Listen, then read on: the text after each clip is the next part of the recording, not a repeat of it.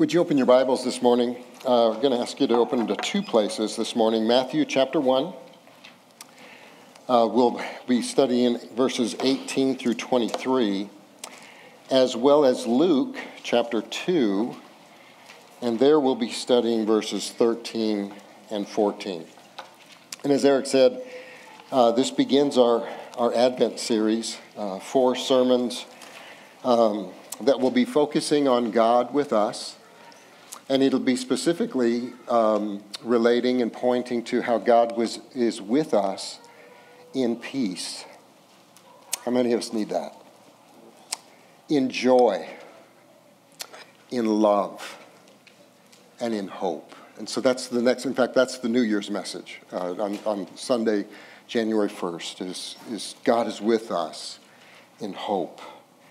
Um, so as we read this morning, I'm going to ask that you would notice how the declarations about the birth of Christ is not just good news about how individual people can be restored to a right relationship with God. In our, it's just so easy as you, citizens of the United States. You know, we're very consumer-minded, very, uh, very. Um, things are so privatized. Christianity is not a privatized deal. Um, I want you to notice how these declarations are not just to individual people, but it's also really, really good news about how those very people can be restored to a right relationship with each other. And that's called the church. It's something the Bible calls the church. So be listening for the individual part, certainly. That's just going to come pretty naturally. But would you be intentional about listening to the plurality?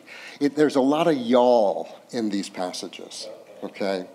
So, Matthew chapter 1, uh, verses 18 through 23.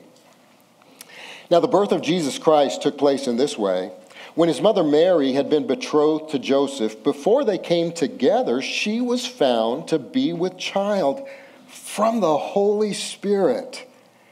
And her husband Joseph, being a just man and unwilling to put her to shame, resolved to divorce her quietly. But as he considered these things, behold, an angel of the Lord appeared to him in a dream, saying, Joseph, son of David, do not fear to take Mary as your wife, for that which is conceived in her is from the Holy Spirit. She will bear a son, and you will call his name Jesus, for he will save his people from their sins. All this took place to fulfill what the Lord had spoken by the prophet Behold, the virgin shall conceive and bear a son, and they shall call his name Emmanuel, which means God with us. And now to Luke 2, verses 13 and 14.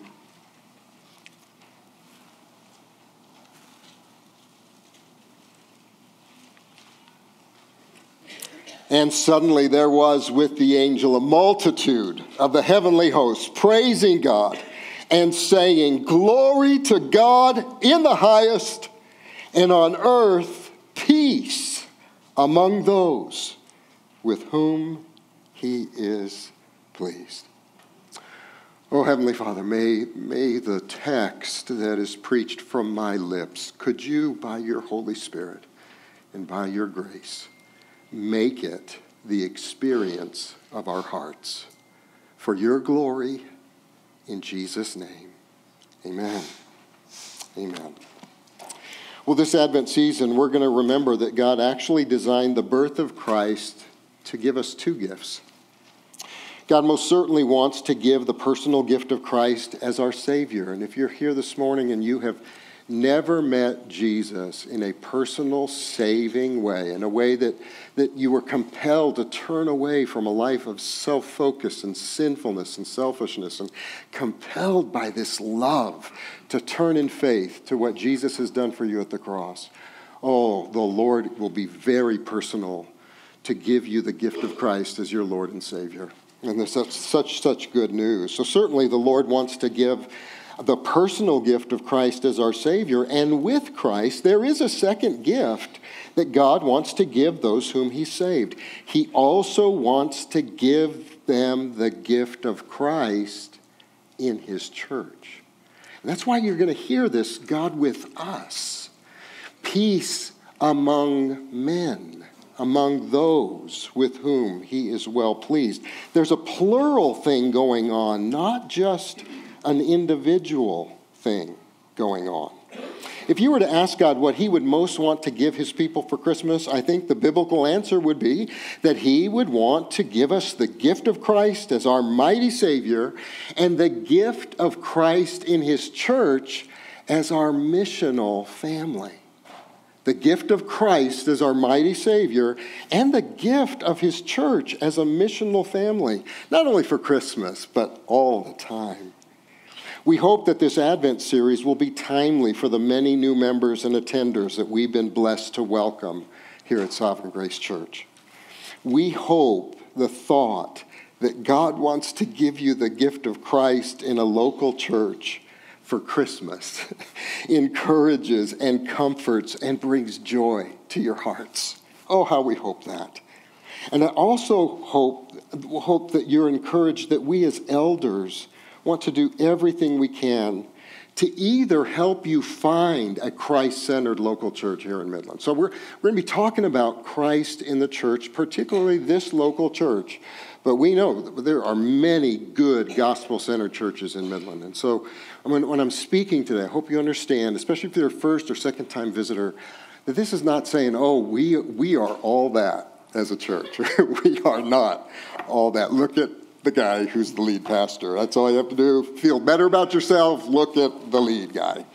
Um, and uh, thank you for Donald McClure, Lord. Thank you for Donald. Um, so we, we want to either help you find a Christ centered church family uh, or to help you quickly feel welcomed and loved and equipped and encouraged in this church family. That's our, that's our desire uh, that we could equip you and edify you for ministry and mission as quickly as possible, and that you would feel welcome here. I, I, isn't there countless places that you go that you just don't feel like you're out of place there? There's just so many places that we go, I just, I just don't feel like I fit in here. Listen, this is a place where sinners come. This is a place where sinners are welcome. This is a place where broken people are welcome. This is a place where arms are extended and hearts are open because of how God welcomed us as, as his sons and daughters through the sacrifice Christ made for us. Who would we be if we weren't extending that same welcome to one another? Could I ask for some congregational participation? This might be illuminating for, for everyone as we kind of kind of look around at this. Um, could I ask how many of you have been members at Sovereign Grace for two years or less? Could you just raise your hand? You've been members at Sovereign Grace for two years or less. Okay, and I'm being able to see everybody. Um, and they, listen, guys, there's a bunch of them. There's a bunch of them.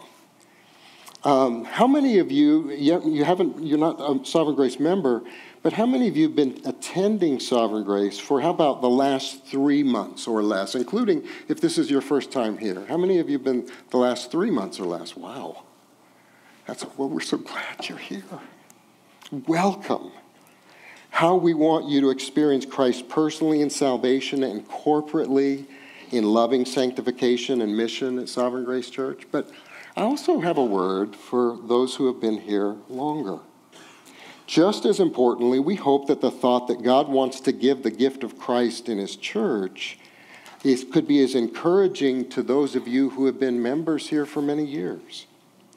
Listen, given our growth over the last few years, the church is not just new to our new members and attenders. And I've talked with some of them, it's like, you know, I come in Sunday after Sunday and I'm going, where are all these people who coming from? Who are all these people? I'm just thankful you come back on Sundays. I get in the pulpit and I go, oh, you came back. I can't believe it. Um, this is so exciting that, that there are so many new members. But you know what that does? It makes it feel pretty new for an older member, too.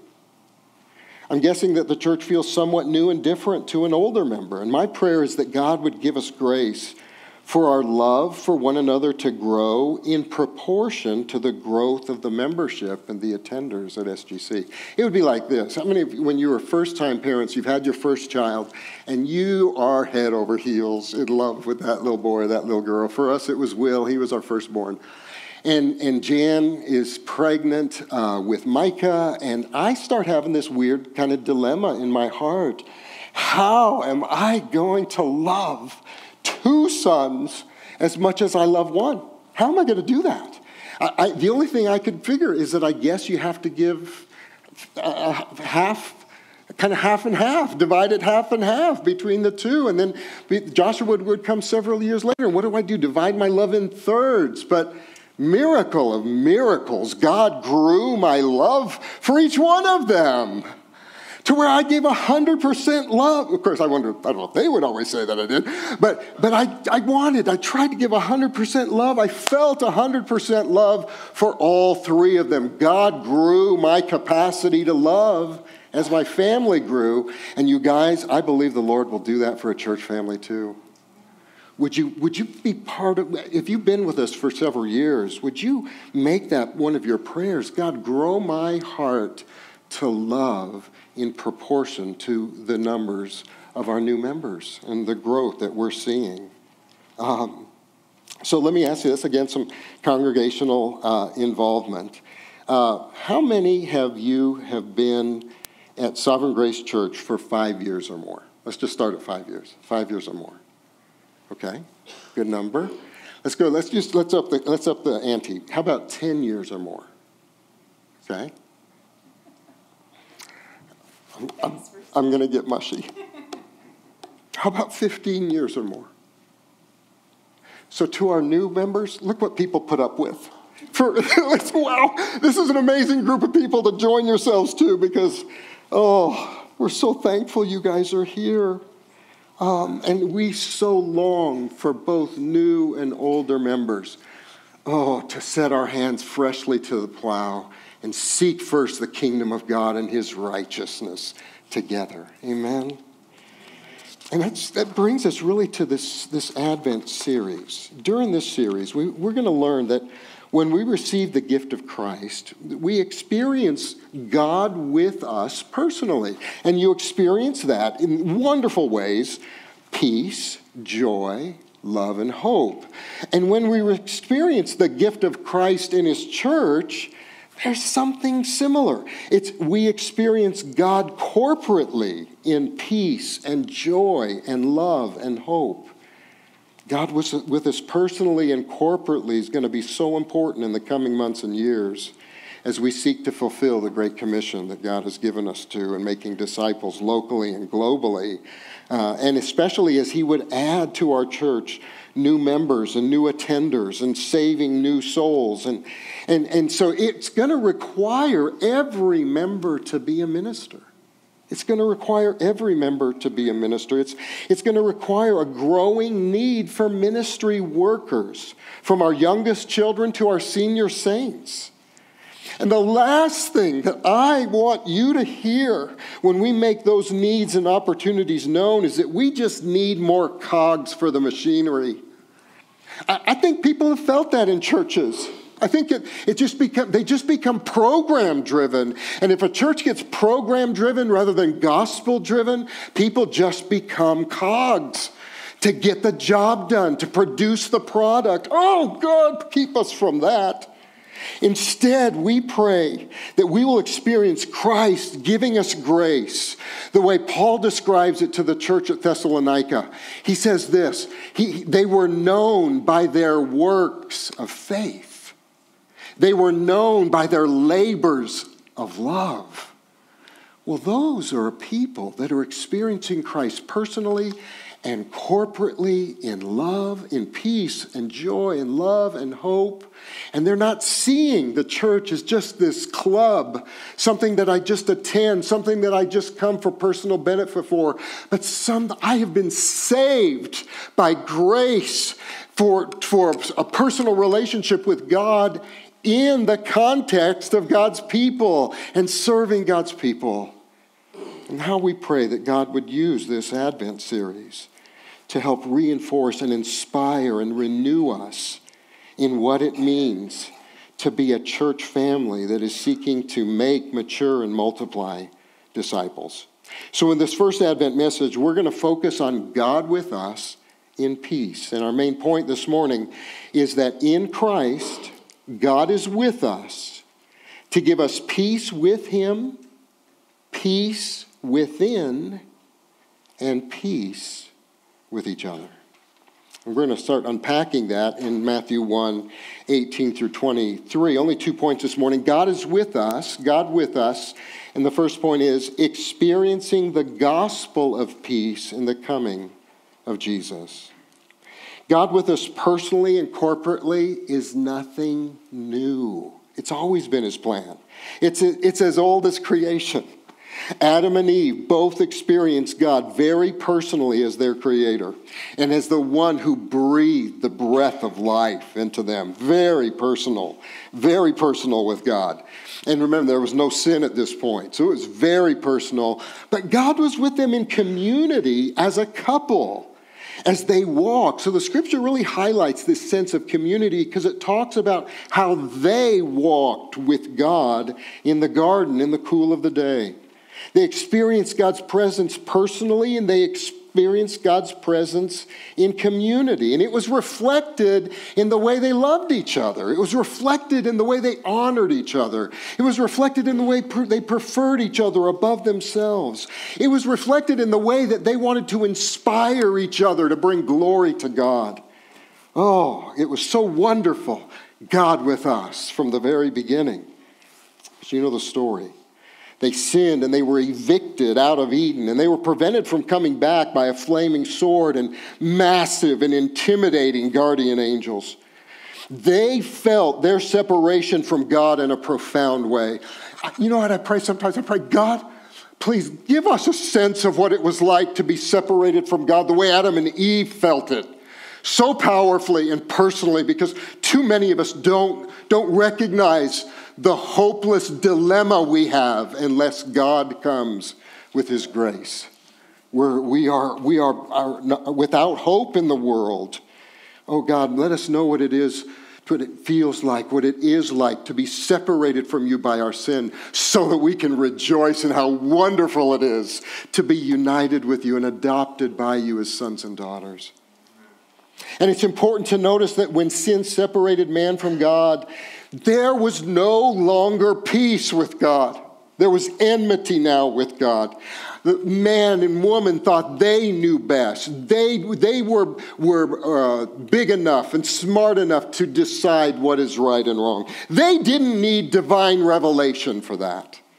Do you realize that even before Adam and Eve sinned, they still needed divine revelation from God? How much more do we need it as sinners? There was no longer peace upwardly. And because there was no peace upwardly, there was no peace inwardly. There was no peace in the heart. Things like guilt and fear and worry ruled the heart. Anybody relate to that? And when there was no peace upwardly and no peace inwardly, you know what's next? There was no peace outwardly. There was no peace in human relationships. Instead of confessing their sin to God, they ignited what may have well been a nuclear bomb in human relationships. Instead of blessing each other as before, they began blame shifting. You remember what Adam before sin, Eve is created, and Adam bursts into a romantic song. I mean, it was a covenant pledge and a recognition of God's providence, but it was also communicating love and thankfulness.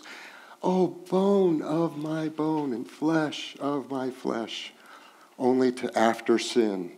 He's not blessing God anymore, he's blaming the woman. Boy, it messes things up outwardly in relationships, doesn't it? Instead of being allies, they became adversaries. Have you ever felt like that in your marriage? Instead of having intimacy, it was more intimidation. Instead of truthfulness, there was treachery. They were not peacemakers, they were peace breakers. So we're going to touch more on that peace dimension at the end of the sermon. But how are you doing right now at being at peace with God? That, that, that, would, that would be answered in two ways. That would be answered for maybe some of you is that you don't have peace with God because you're not born again. You're still not in a right relationship with God.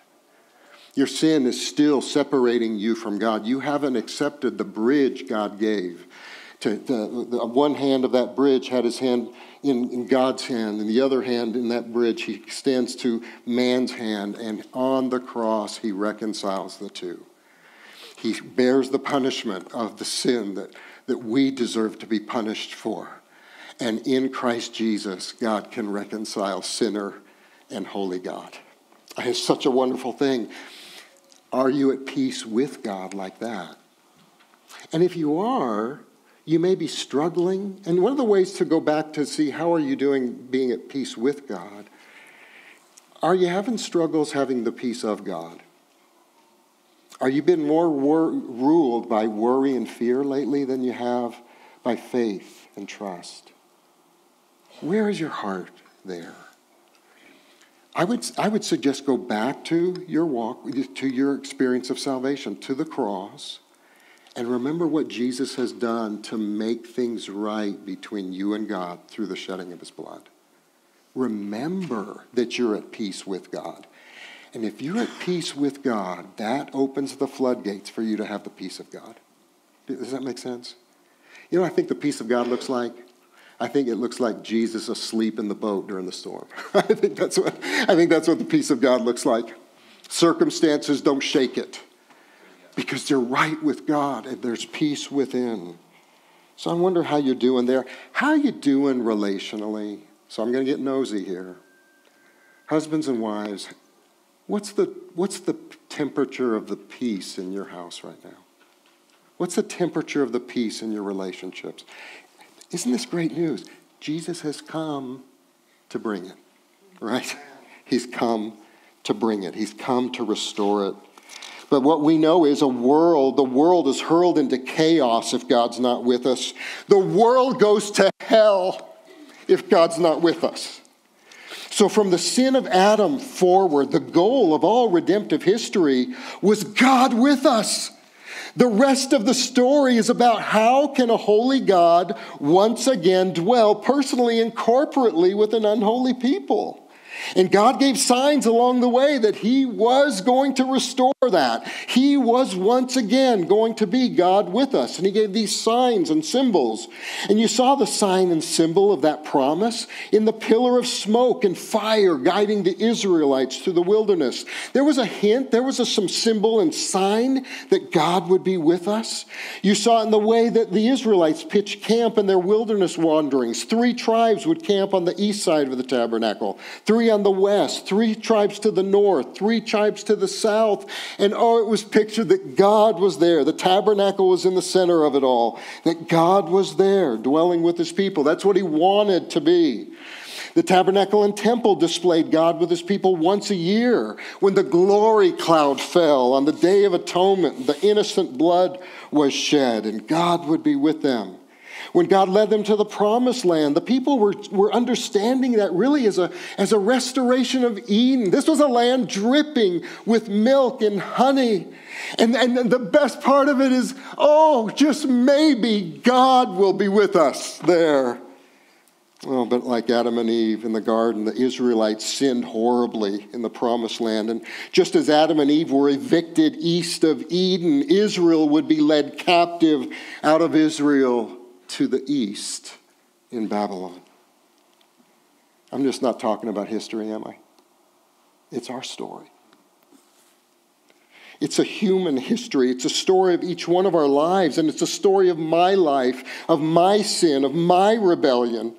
Of my having no peace upwardly or inwardly or outwardly. But more importantly, it's God's story of redemptive history and how He has foretold in prophecy that He's going to once again be God with us by sending a better and perfect pillar of fire and smoke, a better and perfect tabernacle and temple, and a better and perfect promised land of peace and rest. He was going to send Himself. Way better. Isn't that way better? Oh, it's way better. And His name would be called Emmanuel, God with us, personally and as a people in the incarnation of Christ. As we learned in John 1, Eric, thank you for reading that this morning. When the Son of God became flesh, he became what he was not without ceasing to be what he was. He was God incarnate. I was reading this week, I told Eric that it, we've, guys, we've lost so much in terms of our, our corporate worship, and because we're so moved by efficiency and clocks and timing and all these things. It used to be that if John 1 was read, when it would come to the part where it said, and the Word became flesh, congregations would do this.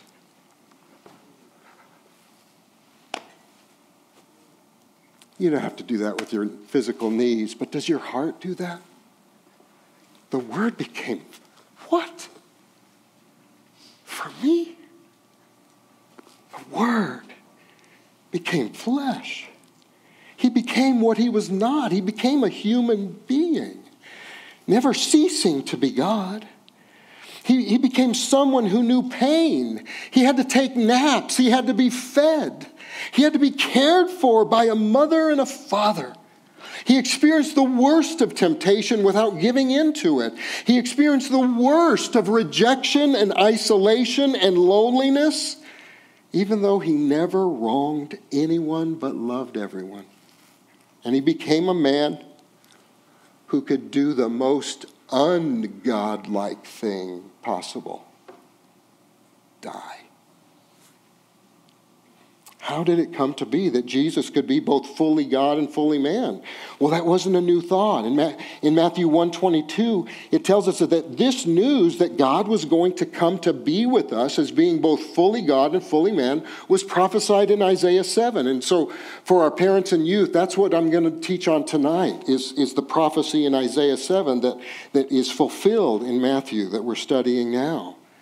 Um, the prophecy is being fulfilled in Matthew 1, and the scripture tells us how it happened. How does God come to be with us, never stop being God, but become fully man? Fully God, fully man. It tells us how it happened. In 18, verse 18 and 20, it says that a virgin was found to be with child by the Holy Spirit. This son would be called God, Emmanuel, God with us. Now let's get something straight. At this point, God being with us, if us is sinners, that's bad grammar. If us is sinners. bad grammar, but I hope you got the point. God, thrice holy, holy, holy God, being with an unrepentant sinner is not good news. The Bible calls us sons of disobedience, children of wrath, who because of our sin have more in common with the devil than with the Lord. Being in the presence of a holy God as an unholy sinner is not good news. Being in the presence of a holy God as an unholy sinner means judgment if there's no one to mediate between God and man.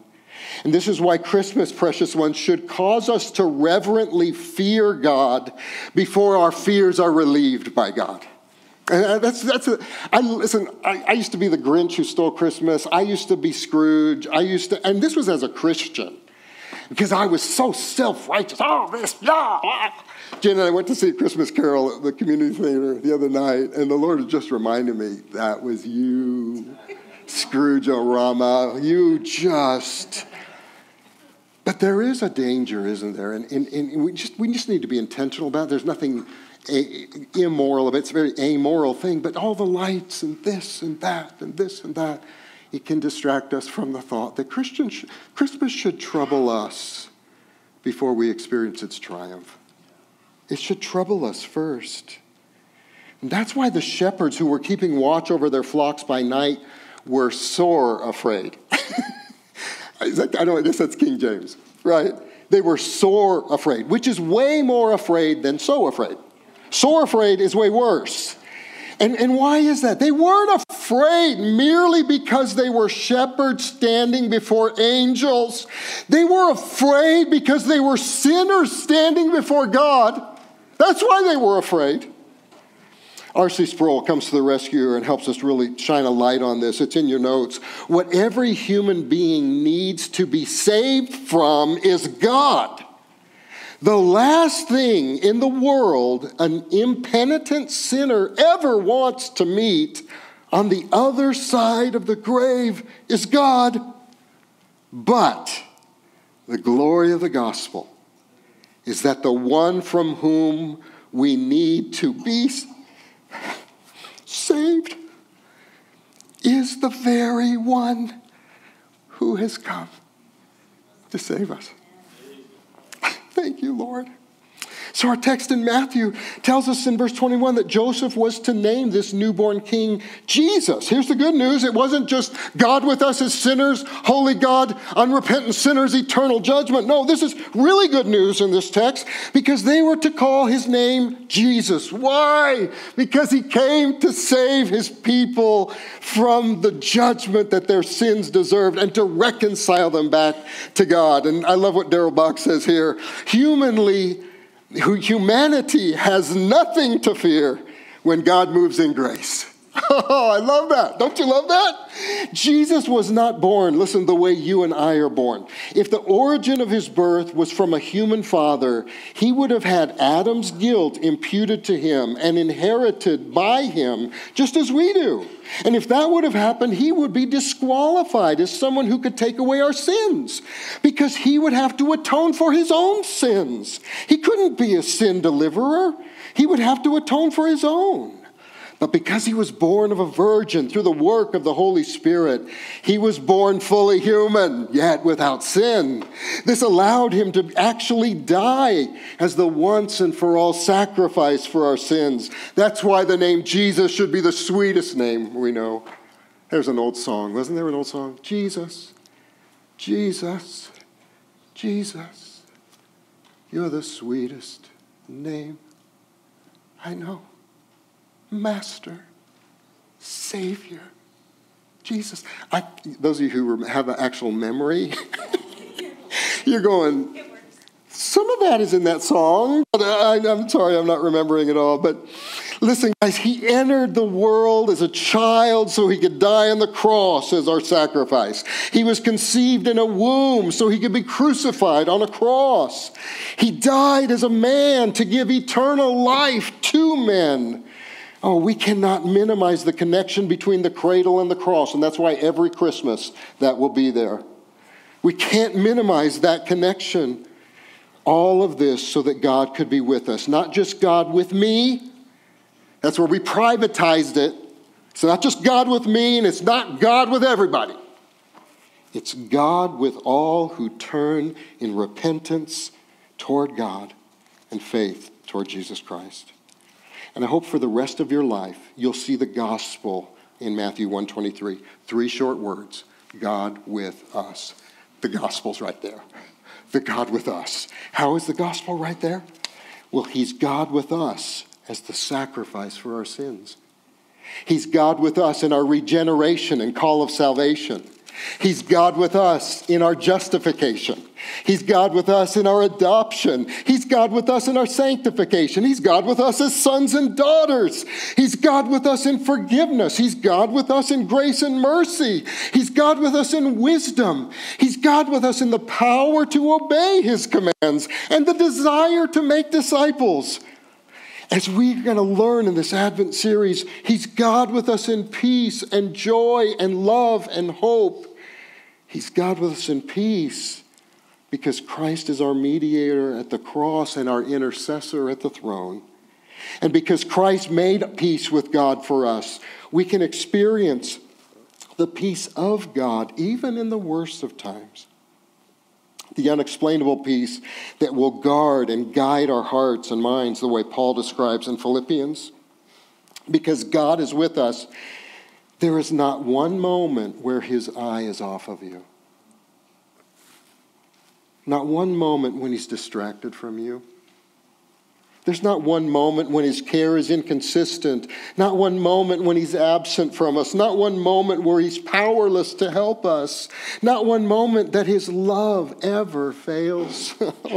no, he sees your tears. He hears your cry. He knows your needs. He feels your weakness. He knows when you sin. As I'm looking at this, I'm starting to sound like he knows when you've been sleeping. I never intended it to go that direction, but I'm sorry. He does know when we sin, and He also knows He died for that sin. And He's with you now to help you overcome that sin in the future. Precious ones, God is not so great so that He doesn't pay attention to you. That happens in the world, doesn't it? People become so great that they're too good for the little people. Right? They're too good for the little people, not God.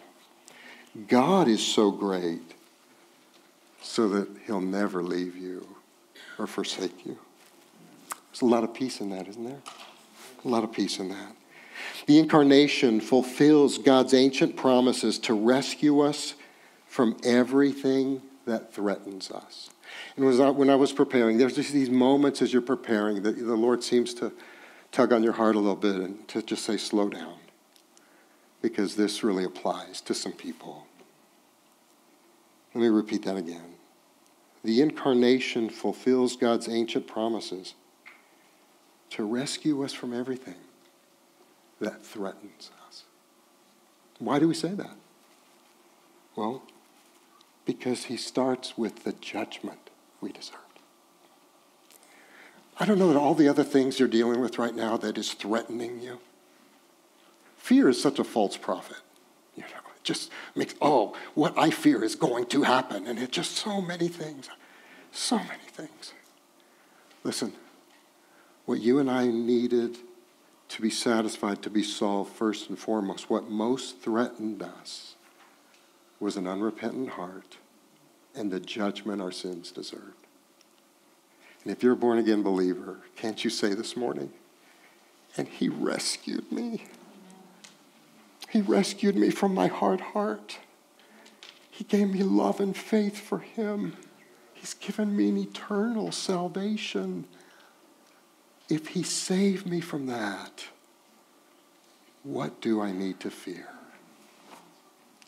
I hope that can encourage some folks today. He rescues us from the fear of an uncertain future. How about possible disease or sickness or poverty or war? Worry as a parent about your kids and the future they're facing. Listen, go back to the cross. He rescued you from your biggest need. Of course, He's going to be with you in everything else you're dealing with today. Christmas season can be a season of loneliness instead of joy, filled with reminders of loss or disappointment, dreams unfulfilled or hopes not realized. But, but precious ones, don't dread Christmas. Christmas is for these people. It's for you that this season exists. Not the culture, not Walmart, not Amazon, It's for us. God made the birth of Christ. That's what this season, this celebration, it's made for broken people. This isn't sentimental news for happy people. Christmas is comforting news for broken people. Emmanuel has come, and he will never leave us or forsake us. And that's how Matthew 28 ends. So you just can look at that for yourself. So, because we're at peace with God in salvation and have the peace of God in our souls, we can then express and experience the peace of God together as a church. in both our ministry to one another and our witness to the lost. And we get a sense of this uh, in the good news that was proclaimed to the shepherds. And this is just our last point, it's, it's nowhere near as long as the first. So the second point is God with us, becoming a people of peace because of the coming of Jesus. There was a multitude of heavenly hosts. This is angel armies. This is picture the Marines declaring the glory of God. This is not, this is not Hallmark. These are not Hallmark angels or there's what was it? What is it? Those little figurine, this little statues, very famous company. Precious moments. This is not precious moments, angels, right? Praise God for precious moments, but this is not that. This is the Marines. This is this is the armies of the Lord. This is the armies of the Lord. And why were they there? Because they follow their king wherever he goes, even when he's laid down in a manger. And they declared glory to God in the highest. I, I just hope glory doesn't become just a cliche word for us. Glory is a word that means something beautiful, something wonderful, something massive is being revealed for what it truly is with the result that it be adored or loved or compelled by it, that the heart be compelled by it. Easy way to describe it is the difference between a rose that's still just as a bud and a rose that's in full bloom. Which rose is in its glory? Full bloom, right? Because you can see it for what it is. Oh God, may you ever be more glorified in our church and in our hearts because we are more clearly seeing Jesus for who he is for the rest of eternity. Oh God, may you receive that kind of glory. And that's what's happening here. God is revealing himself like never before because God has become fully God, fully man, laid in a manger, coming to die on a cross. Oh, we're getting to see something wonderful here that is supposed to draw us out of our hearts, that's supposed to wake us up out of our lethargy, that's supposed to melt our hearts with gratitude and give us fresh hope for the future. That's what it means. Oh, glory to God in the highest. And his highest glory, this is what blows you away. The highest glory, the revelation of who he is, is for shepherds include you in there. This, he, God receives his highest glory for the least and lowly. He came for the least and lowly. Do you see yourself as the least and lowly?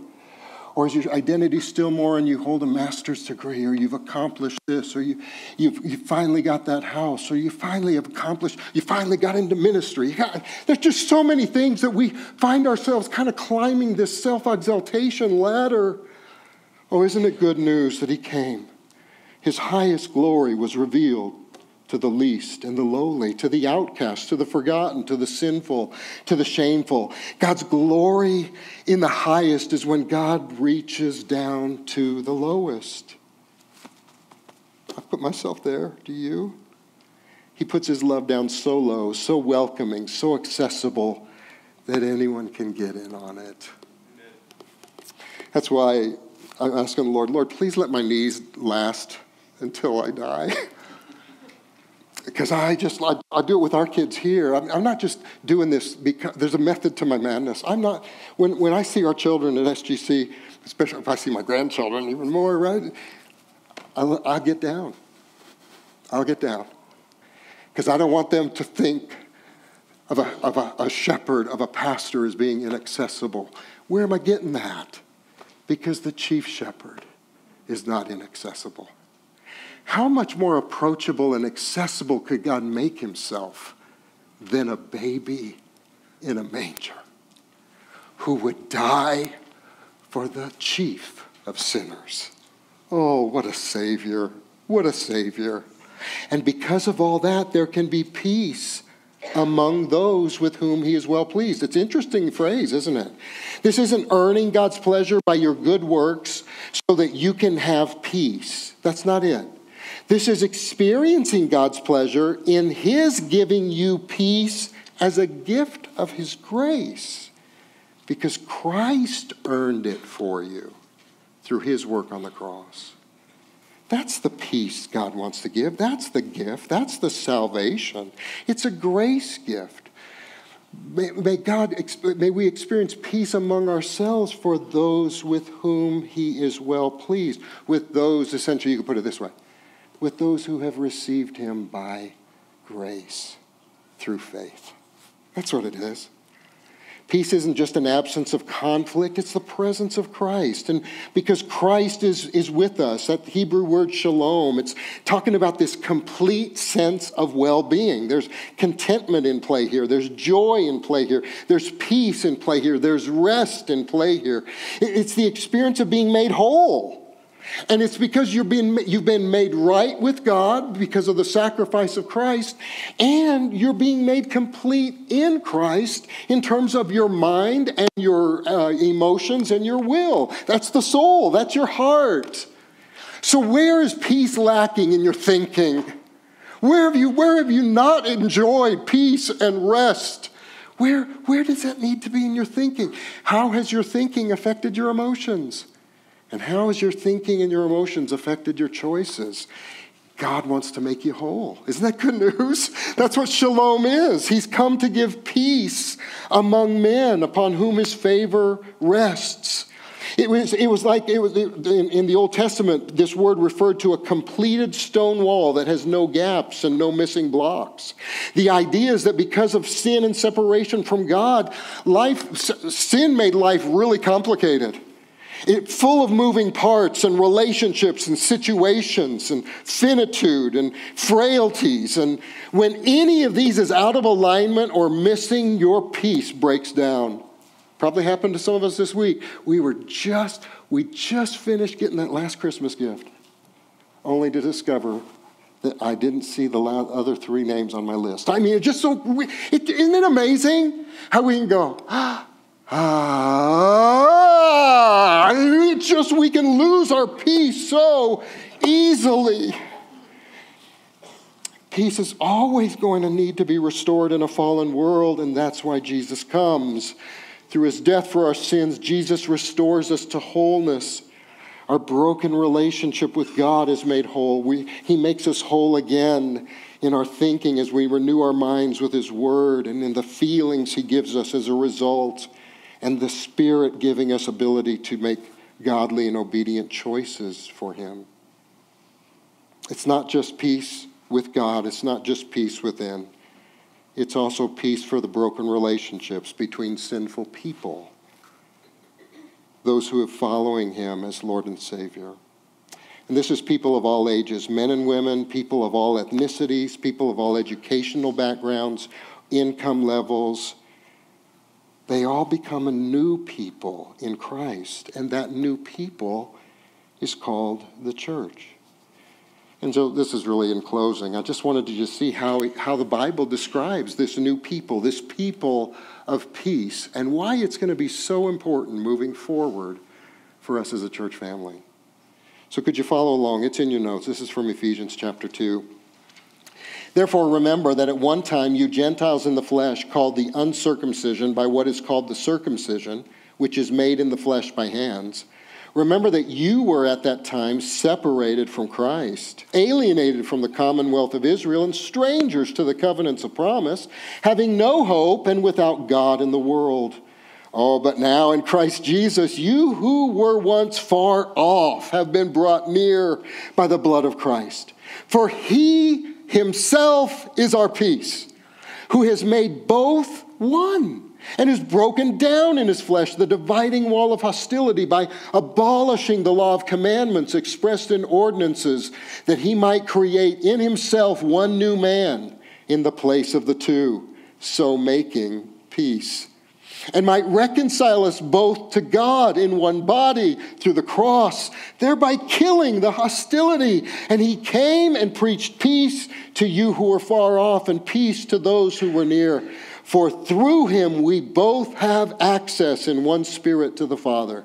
So then you are no longer strangers and aliens, but you are fellow citizens with the saints and members of the household of God built on the foundations of the apostles and prophets, Christ Jesus himself being the cornerstone, in whom the whole structure being joined together grows into a holy temple in the Lord. in whom you also are being built together into a dwelling place. You see that? God with us. A dwelling place for God by the Spirit. Guys, He didn't just send us Jesus for our personal salvation. He also sent us Jesus so that He could give us His peace as a new people, a new community. His presence amongst us, the peace that we would enjoy. Listen, people just don't find this in the world. They're not going to find a gathering of people that are quick to repent and quick to forgive. And you don't have to look like me to be welcome here. They're not going to find that. They're going to find people who are constantly peacemaking, constantly being patient with the slow change of a sinful heart because they have to be patient with their own slow change. The church is meant to be an apologetic of the presence of Jesus in the world. We're supposed to explain that only a God saving and being present with his people could do this kind of stuff with his people. That's why if a grandfather is working in children's ministry, listen, listen, if a parent is working in children's ministry, praise God, but that's just natural. That's just should be. That's kind of a normal, right? Grandpa? What? You don't even have any kids in you do you have any grandkids in there? No. You, what? What is the deal? Christ is the deal. He's present in His church. And this isn't a gathering that we just do naturally. This is a gathering in which His supernatural power and grace and love and forgiveness are put on display. That's, that's the joy of this, you guys. He's invited us into something amazing. That's why God says, don't neglect it, because you're only hurting yourself. You're only hurting yourself. Eric, would you come? And we will we'll close this this morning. You know, the last thing I think I'd be remiss if I didn't say this. That not only is Christ a gift personally to us in salvation, not only is Christ's church a gift to us as a family, but you know what? This people of peace, and then next week joy, and the next week love, and the next week hope. God intended the church to be a gift to the world. Would you stand with me? As, as Eric comes, uh, Steve and Amy, uh, you guys, I think, are our prayer team this morning. Would you come too? And this is a wonderful morning, a wonderful morning to pray with a brother or sister. Because there's just no way that all of us came into this room today having peace within. No way. There's no way all of us came into this room today that there's not broken peace between other believers. And it may be husband and wife, it could be an uncle, it might be another member of the church. There's just no way. And this is, listen, you're in the right place. You're in the right place. You're in the place where we can grab each other by the hand and go back to the cross and be able to say, Did you see what he did to make peace? Between a sinner and a holy God. Oh my goodness. Certainly, if he rescued me from what most threatened me, oh, he's going to take care of me and all my other needs. And so then, look what starts happening because of the cross. You start having peace within. And it's peace within that really is such a key to extending peace to other people. So if you need prayer today, Steve and Amy will be here. Please come, avail yourself of that. I'll hang out in the back east foyer. I just get these crazy thoughts because I probably should be. Oh, east. Oh my goodness, east of Eden and east toward Babylon. Maybe, I, maybe I'll be in the west corner today. Um, we would just love to minister and pray for you, meet you if you're here new. I'll, I'll close this in prayer in just a minute. Eric?